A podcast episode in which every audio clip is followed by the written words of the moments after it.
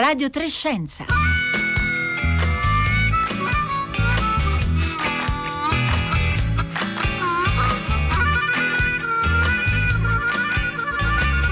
Buongiorno, buongiorno da Marco Motta che vi parla dagli studi di Via Asiago insieme alla regista Giulia eh, Nucci al di là del vetro e a Francesco Napoleoni oggi eh, alla parte tecnica mentre il resto del nostro eh, gruppo di lavoro di Radio Trescenza, Paolo Conte, Roberta Fulci, Costanza Confessore, Rossella Panarese eh, lavora da casa. Oggi a Radio Trescenza affrontiamo una questione che in questi mesi di pandemia riemerge di continuo, eh, nonostante la comunità scientifica concordi sulla base delle analisi del genoma pubblicate finora, lo vedremo tra poco, sull'origine naturale così, del virus che da un animale serbatoio come il pipistrello sia passato agli esseri umani, una zoonosi come le numerose altre che hanno accompagnato la storia dell'umanità. L'ipotesi che invece sta alimentando molte teorie del complotto, è diventata anche strumento di propaganda politica è che il virus SARS-CoV-2 sia un virus modificato in laboratorio, e nello specifico il laboratorio che si trova a Wuhan e da cui fuoriuscito originando l'epidemia. L'ultimo ad aver rilanciato questa ipotesi è stato qualche giorno fa Luc Montagnier, 88 anni, premio Nobel per la medicina nel 2008 eh, per aver isolato nel 1983 insieme a Françoise Barré eh, eh, anche lei premiata dal Nobel, il virus dell'HIV e probabilmente insomma questa notizia sarà arrivata anche a voi come è successo a noi eh, con le chat eh, sui social o magari l'avete incontrata su qualche eh, sito. Beh insomma Montagnier è stato più volte in passato al centro di serrate critiche da parte della comunità scientifica per il suo sostegno all'omeopatia, a posizioni eh, Novax e sono in molti anche nella comunità scientifica in questi giorni ad aver dichiarato che non vale nemmeno la pena di commentare le dichiarazioni eh, di eh, Montagnier. Ma visto che il tema, il tema appunto di una presunta origine artificiale del virus continua a riemergere, oggi abbiamo deciso di provare a capire meglio che cosa eh, si sa, che cosa si può leggere, eh, per esempio, dalle informazioni della sequenza genetica del virus rispetto alla sua origine, perché comunque sono tempi in cui la conoscenza scientifica cresce di giorno in giorno, di settimana in, se- in settimana, in uno scenario naturalmente, come sappiamo, ancora di eh, incertezze, di lacune su, eh, sul, sul virus. Allora, come sempre, aspettiamo anche i vostri messaggi, le vostre domande, i vostri dubbi al 335 5634 296 con un sms o un whatsapp oppure su Facebook e Twitter.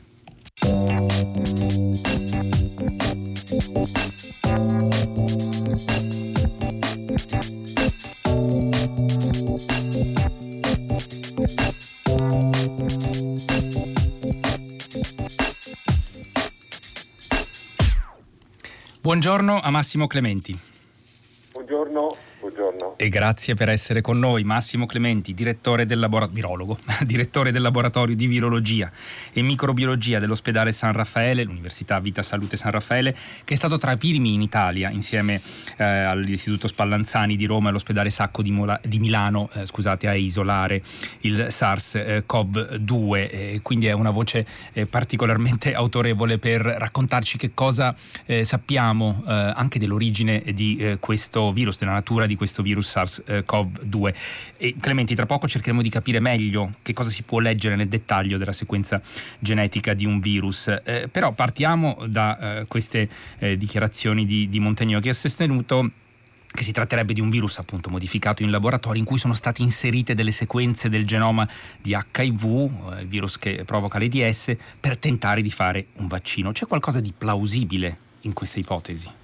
Ma io direi che non, eh, nelle, in tutte le eh, eh, analisi genetiche che sono state condotte finora non è emerso nulla di tutto questo. È oggettivamente singolare che si possa arrivare a una eh, conclusione di questo tipo, anzi, anzi eh, la, la somma delle evidenze che ci sono state eh, sono per un'origine totalmente naturale del virus. Poi ci si interroga su, sulla strada che questo virus può aver fatto per arrivare all'uomo e questo è abbastanza giusto e importante anche capire come i primi casi umani eh, sono, si sono sviluppati. Poi su, su questo ci, ci torneremo come... Eh, tra un attimo, eh, Massimo Clementi. Eh, però, eh, diciamo, un, nella, nel patrimonio genetico di un virus come questo,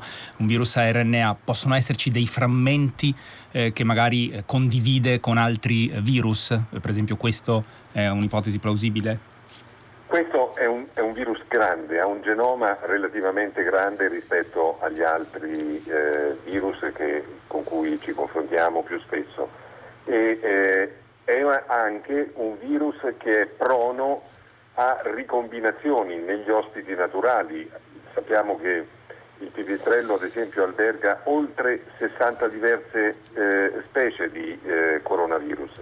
Può avvenire che nell'ambito di questi animali serbatoio avvengano delle, delle ricombinazioni di genoma, ma che ci possano essere degli inserimenti di virus di questo tipo, io tenderei ad escludere e al momento non ho eh, eh, eh evidenze di questo, di questo livello. Ecco, questo, eh, questo, eh, punto che lei ha sottolineato, Massimo Clementi, è, è importante perché quando, e adesso entreremo ancora nel dettaglio naturalmente delle informazioni specifiche eh, che ci danno appunto eh, le, le, sequenze genetiche dei virus, eh, però appunto dalle informazioni che abbiamo a disposizione, quando in questi giorni sentiamo dire poi eh, che la scienza deve dare certezze assolute, invece dobbiamo essere anche, diciamo, avere la maturità e la consapevolezza di capire che ci sono delle cose cose che sono eh, estremamente improbabili, che magari non possiamo escludere al 100% per principio, ma che sono estremamente improbabili e su invece eh, appunto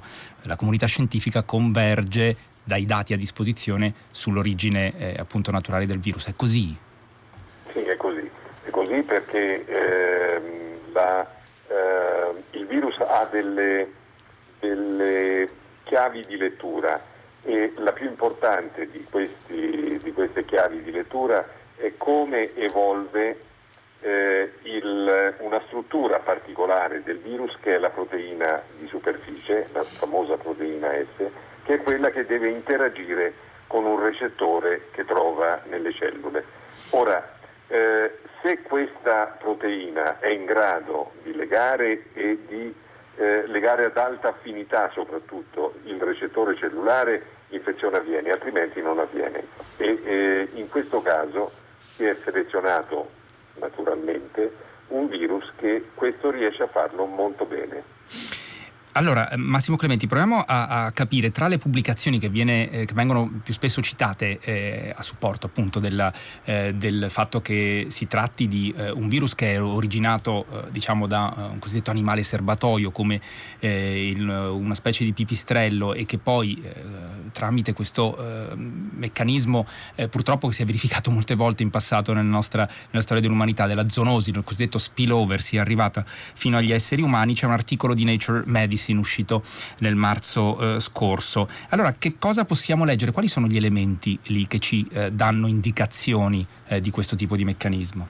Beh, interessantemente questo articolo che lei menzionava si pone, pone diverse ipotesi, cioè in particolare se il, eh, alla luce del fatto che ho appena detto, cioè della eh, particolare abilità di questa porzione di proteina, che è la porzione che lega il recettore eh, ACE2 dell'uomo, di eh, legarlo ad altissima affinità, eh, ci si chiede che percorso il virus abbia fatto per sviluppare, selezionare questa attività con così alta efficienza, se cioè è possibile pensare che sia passato saltando direttamente dal pipistrello all'uomo oppure abbia fatto come anche il virus della SARS del 2003, un percorso mediato da altri eh, animali.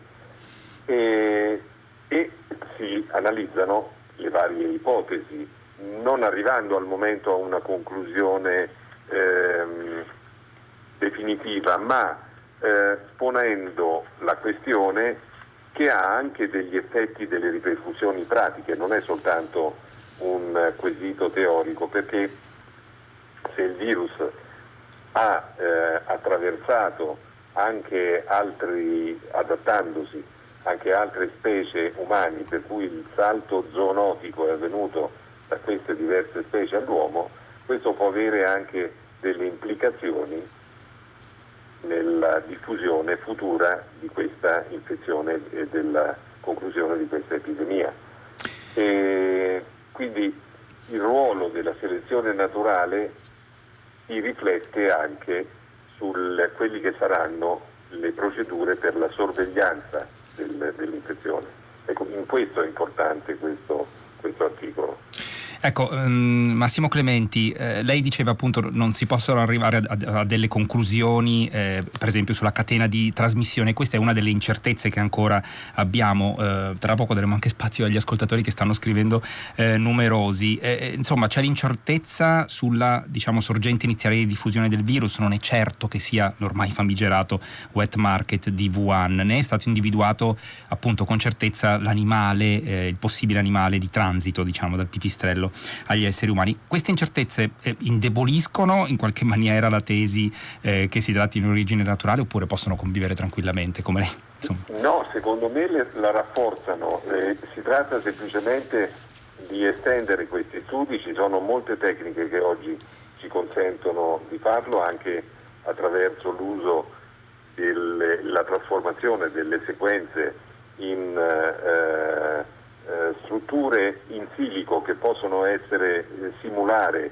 quello che avviene eh, nel, eh, nelle fasi iniziali dell'infezione nei diversi animali. E, e, questo la comunità scientifica sta facendo in questo momento, oltre che valutare, validare anche sistemi biologici di studio, ma eh, direi che è un aspetto che si sta chiarendo perché il, il virus abbia avuto un'origine da una specie animale che è quella del pipistrello, dove è stato individuato un parente molto vicino geneticamente e che poi attraverso il pipistrello, dove l'uso del recettore è ovviamente particolarmente efficiente, sia passato all'uomo con le stesse modalità, oppure attraverso una specie che, in cui il la proteina S si sia ulteriormente adattata, questo è in corso di valutazione. Ma direi che rafforza la, mh, questa, questa fase dello studio, rafforza la convinzione che si tratti di un virus di origine naturale. Eh, Massimo Clementi, ci stanno arrivando diversi messaggi al 335 5634 eh, 296. C'è un ascoltatore che dice anche l'Australia chiede la creazione di una commissione internazionale che indaghi sull'origine e la diffusione eh, del eh, virus. Abbiamo parlato per, per, rispondere a questo ascoltatore delle evidenze che portano a concludere l'origine del virus e la zoonosi sia appunto quello che è avvenuto. Ehm, c'è Eufrosine da Catania che dice: Mi chiedo se non è un caso strano che il virus sia esploso proprio nella regione regione della Cina dove esisteva un centro di, di, di ricerca scusate, che lavorava sui virus eh, dei eh, pipistrelli. Massimo Clementi, lei come risponde a un dubbio come questo? Beh, qui non, non, posso, non posso, dire niente, però eh, la città in, da cui è partita questa, questa, infezione è una città di 11 milioni di abitanti e, e è facile ipotizzare che in un agglomerato così densamente abitato ci possano essere delle, delle facilitazioni per la diffusione di un virus eh, di questo tipo. Eh, poi vedremo in che modo la comunità scientifica, medica si potrà eh, anche in futuro eh, tutelare nei confronti di queste, perché dire che, che un virus è di origine naturale non vuol dire possiamo fare niente, eh. noi possiamo mettere in atto delle misure per eh, valutare attentamente quello che sta succedendo. Questi salti di specie possono essere valutati, monitorati, anzi deve avvenire. Eh, Massimo Clementi, prima di eh, poi soffermarci ancora su quello che sappiamo a oggi eh, del virus SARS-CoV-2, sull'individuazione per esempio di possibili eh, ceppi diversi del virus, tra poco ci arriveremo. Vorrei soffermarmi ancora un attimo su questa cosa, appunto questa ipotesi del virus modificato, perché ci stanno scrivendo molti ascoltatori che evidentemente hanno eh, visto questa, letto, sentito di questa eh, cosa di Montagnier. Allora, c'è qualcosa che distingue comunque un virus modificato in laboratorio? Esiste una sorta di firma eh, genetica? Certamente sì, certamente sì, perché l'inserimento, la, portare via a un virus una porzione e sostituirla con un'altra porzione identifica eh, che cosa si è tolto e che cosa si è messo. In questo caso non c'è questa evidenza e quindi direi che la possiamo completamente escludere come un'ipotesi. Capisco che possa essere eh, nei confronti di alcuni suggestiva, eh, quasi cinematografica, ma eh, non ha alcun eh, rapporto con quello che è realmente evidenziabile e oggettivabile. Eh, ci può dare un'idea di eh, quali sono i virus che, su cui si lavora in laboratorio, che magari vengono modificati, a quale scopo lo si fa? Eh, giusto per dare un po' di contesto poi a, a, a, al lavoro sono, serio diciamo che si fa. Perché in genere non, non sono virus patogeni che vengono utilizzati come vettori per geni per portare dei geni sani in alcune eh, malattie, ad esempio molte malattie rare per cui occorre portare un gene che sintetizzi una proteina corretta e, e questi vettori sono veramente dei trasportatori, eh, in altri termini sono ex virus, se ne sfrutta soltanto la capacità di eh, trasporto all'interno della cellula eh, che eh, servono soltanto per far esprimere delle proteine corrette che vogliamo eh, portare eh, tutte le, le sostanze, tutte le acquisizioni recenti di terapia genica in genere usano dei virus come vettori per questi, per questi geni.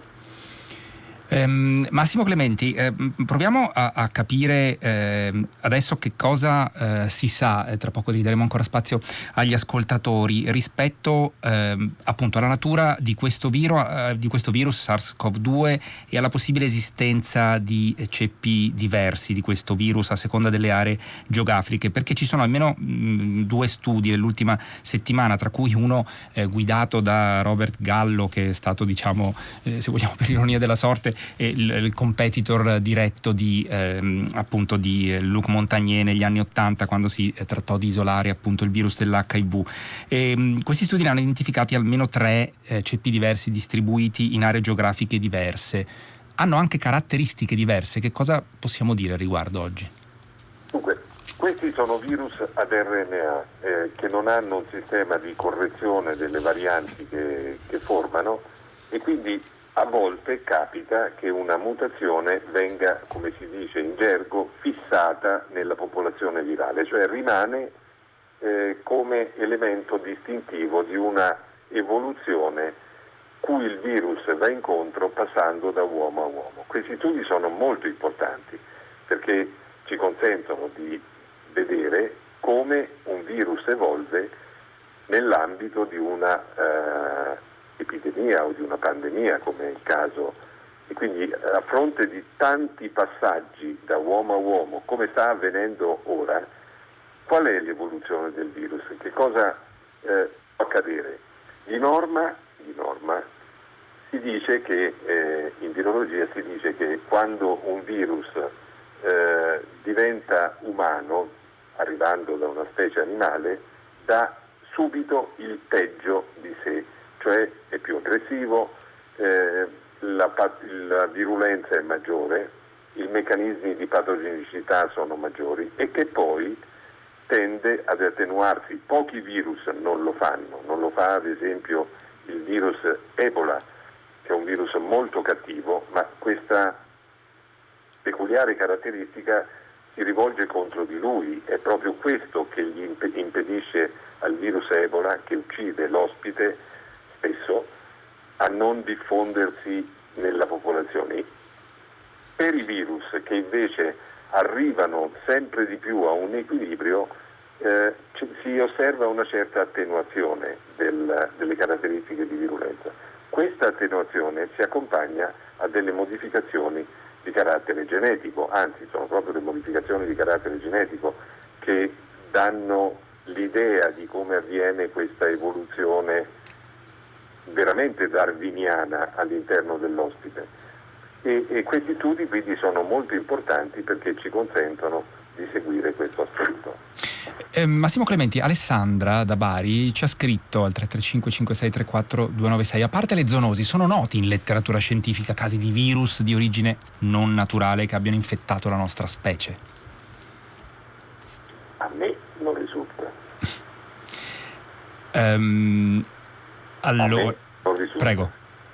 No, no a lei non risulta, non ci sono e, e, diciamo, in letteratura scientifica casi riportati di questo, di Ripeto, questo se escludiamo la, le possibilità che vengono di proposito eh, messe in atto di utilizzare un virus come vettore genetico, ma questo è un altro aspetto. Non, Certo, per esempio ho utilizzato, come diciamo prima, per eh, forme di terapia genica o altre, o altre, eh, o altre appunto, possibilità eh, terapeutiche. Eh, ci sono ascoltatori che chiedono anche, eh, dunque le zanzare possono trasmettere il virus? Questa è una domanda ricorrente di questi tempi. Non questo virus, non questo virus. Le zanzare sono un aspetto molto importante per altre infezioni virali e, e tra l'altro eh, uno delle dei temi eh, di ricerca non soltanto virologica in senso stretto ma più, ehm, più genericamente ambientale è quella delle modificazioni del ruolo, delle modificazioni climatiche con la diversa diffusione di questi parassiti che veicolano spesso delle infezioni. Ricordiamoci l'infezione da virus Zika, il West Nile Disease Virus che, che adesso mesi estivi è presente anche in una certa parte del nostro paese.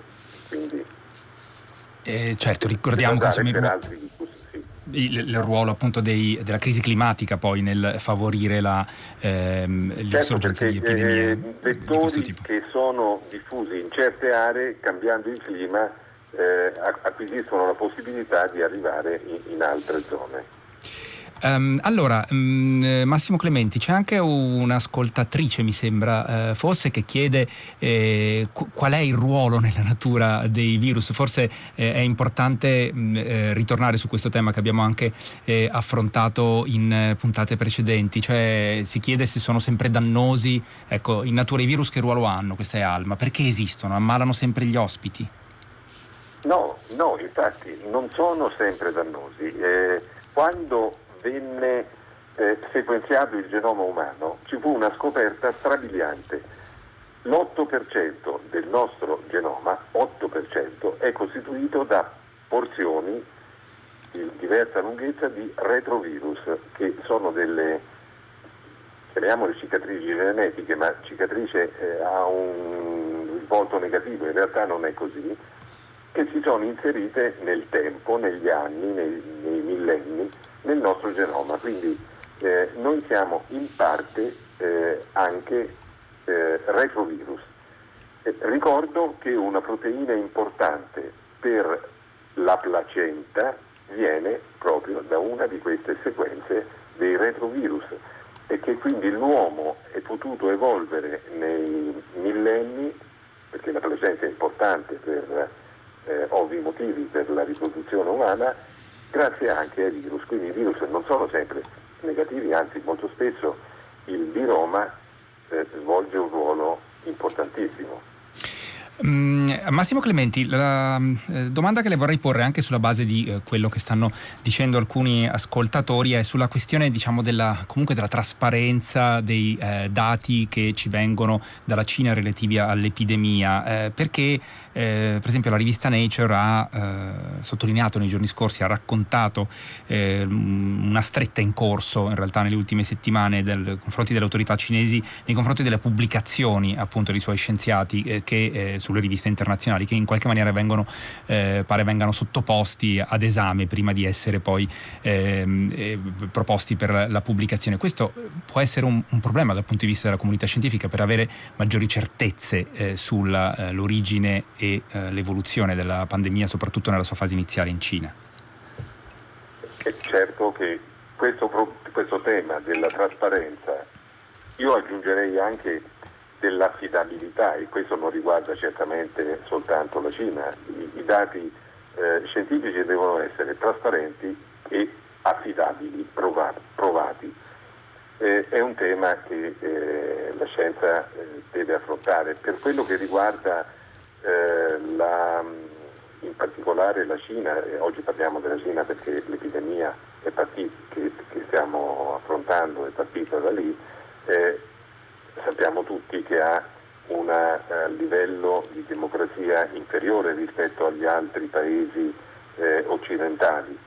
Questo può essere un vantaggio per prendere certe misure di contenimento più draconiane eh, e quindi ha, può aver avvantaggiato la Cina eh, che ha potuto in un tempo minore prendere delle misure eh, di contenimento.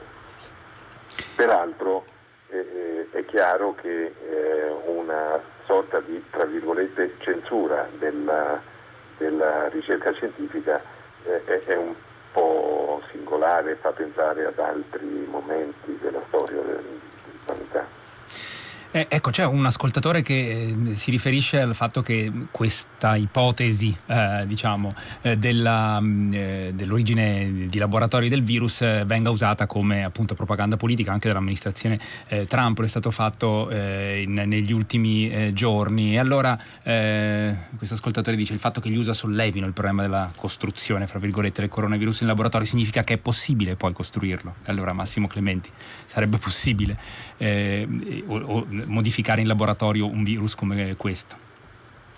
Volendo potrebbe anche essere possibile, ma si vede, eh, si lasciano delle prove, come quando si vuole compiere un reato, ma poi si vede che l'hai compiuto e quindi eh, in questo caso queste prove eh, non ci sono e quindi non, è, non trovo che sia eh, nemmeno, nemmeno corretto avanzare questa ipotesi a livello così dei media come eh, qualcuno ha fatto, soprattutto se qualcuno che ha una visibilità come Montagnier ha avuto negli anni scorsi. Eh, Massimo Clementi, un'ultima domanda prima di, di, salutarla, perché ci sono diversi ascoltatori che fanno riferimento anche a eh, come e se può mutare il comportamento eh, del eh, virus e la sua eh, aggressività eh, con il passare del tempo e soprattutto con la variazione delle, appunto, delle condizioni climatiche. sappiamo che c'è molta incertezza su questo. lei cosa ci può dire in 40 secondi? Sì, allora quello che conosciamo lo conosciamo dai cugini del SARS-CoV-2 e, ebbene tutti gli altri coronavirus appartenenti al gruppo beta del, e quindi molto vicini geneticamente al, a questo coronavirus della pandemia soffrono un incremento delle temperature, replicano meno bene e, eh, e si adattano all'uomo nel passaggio interumano. Questo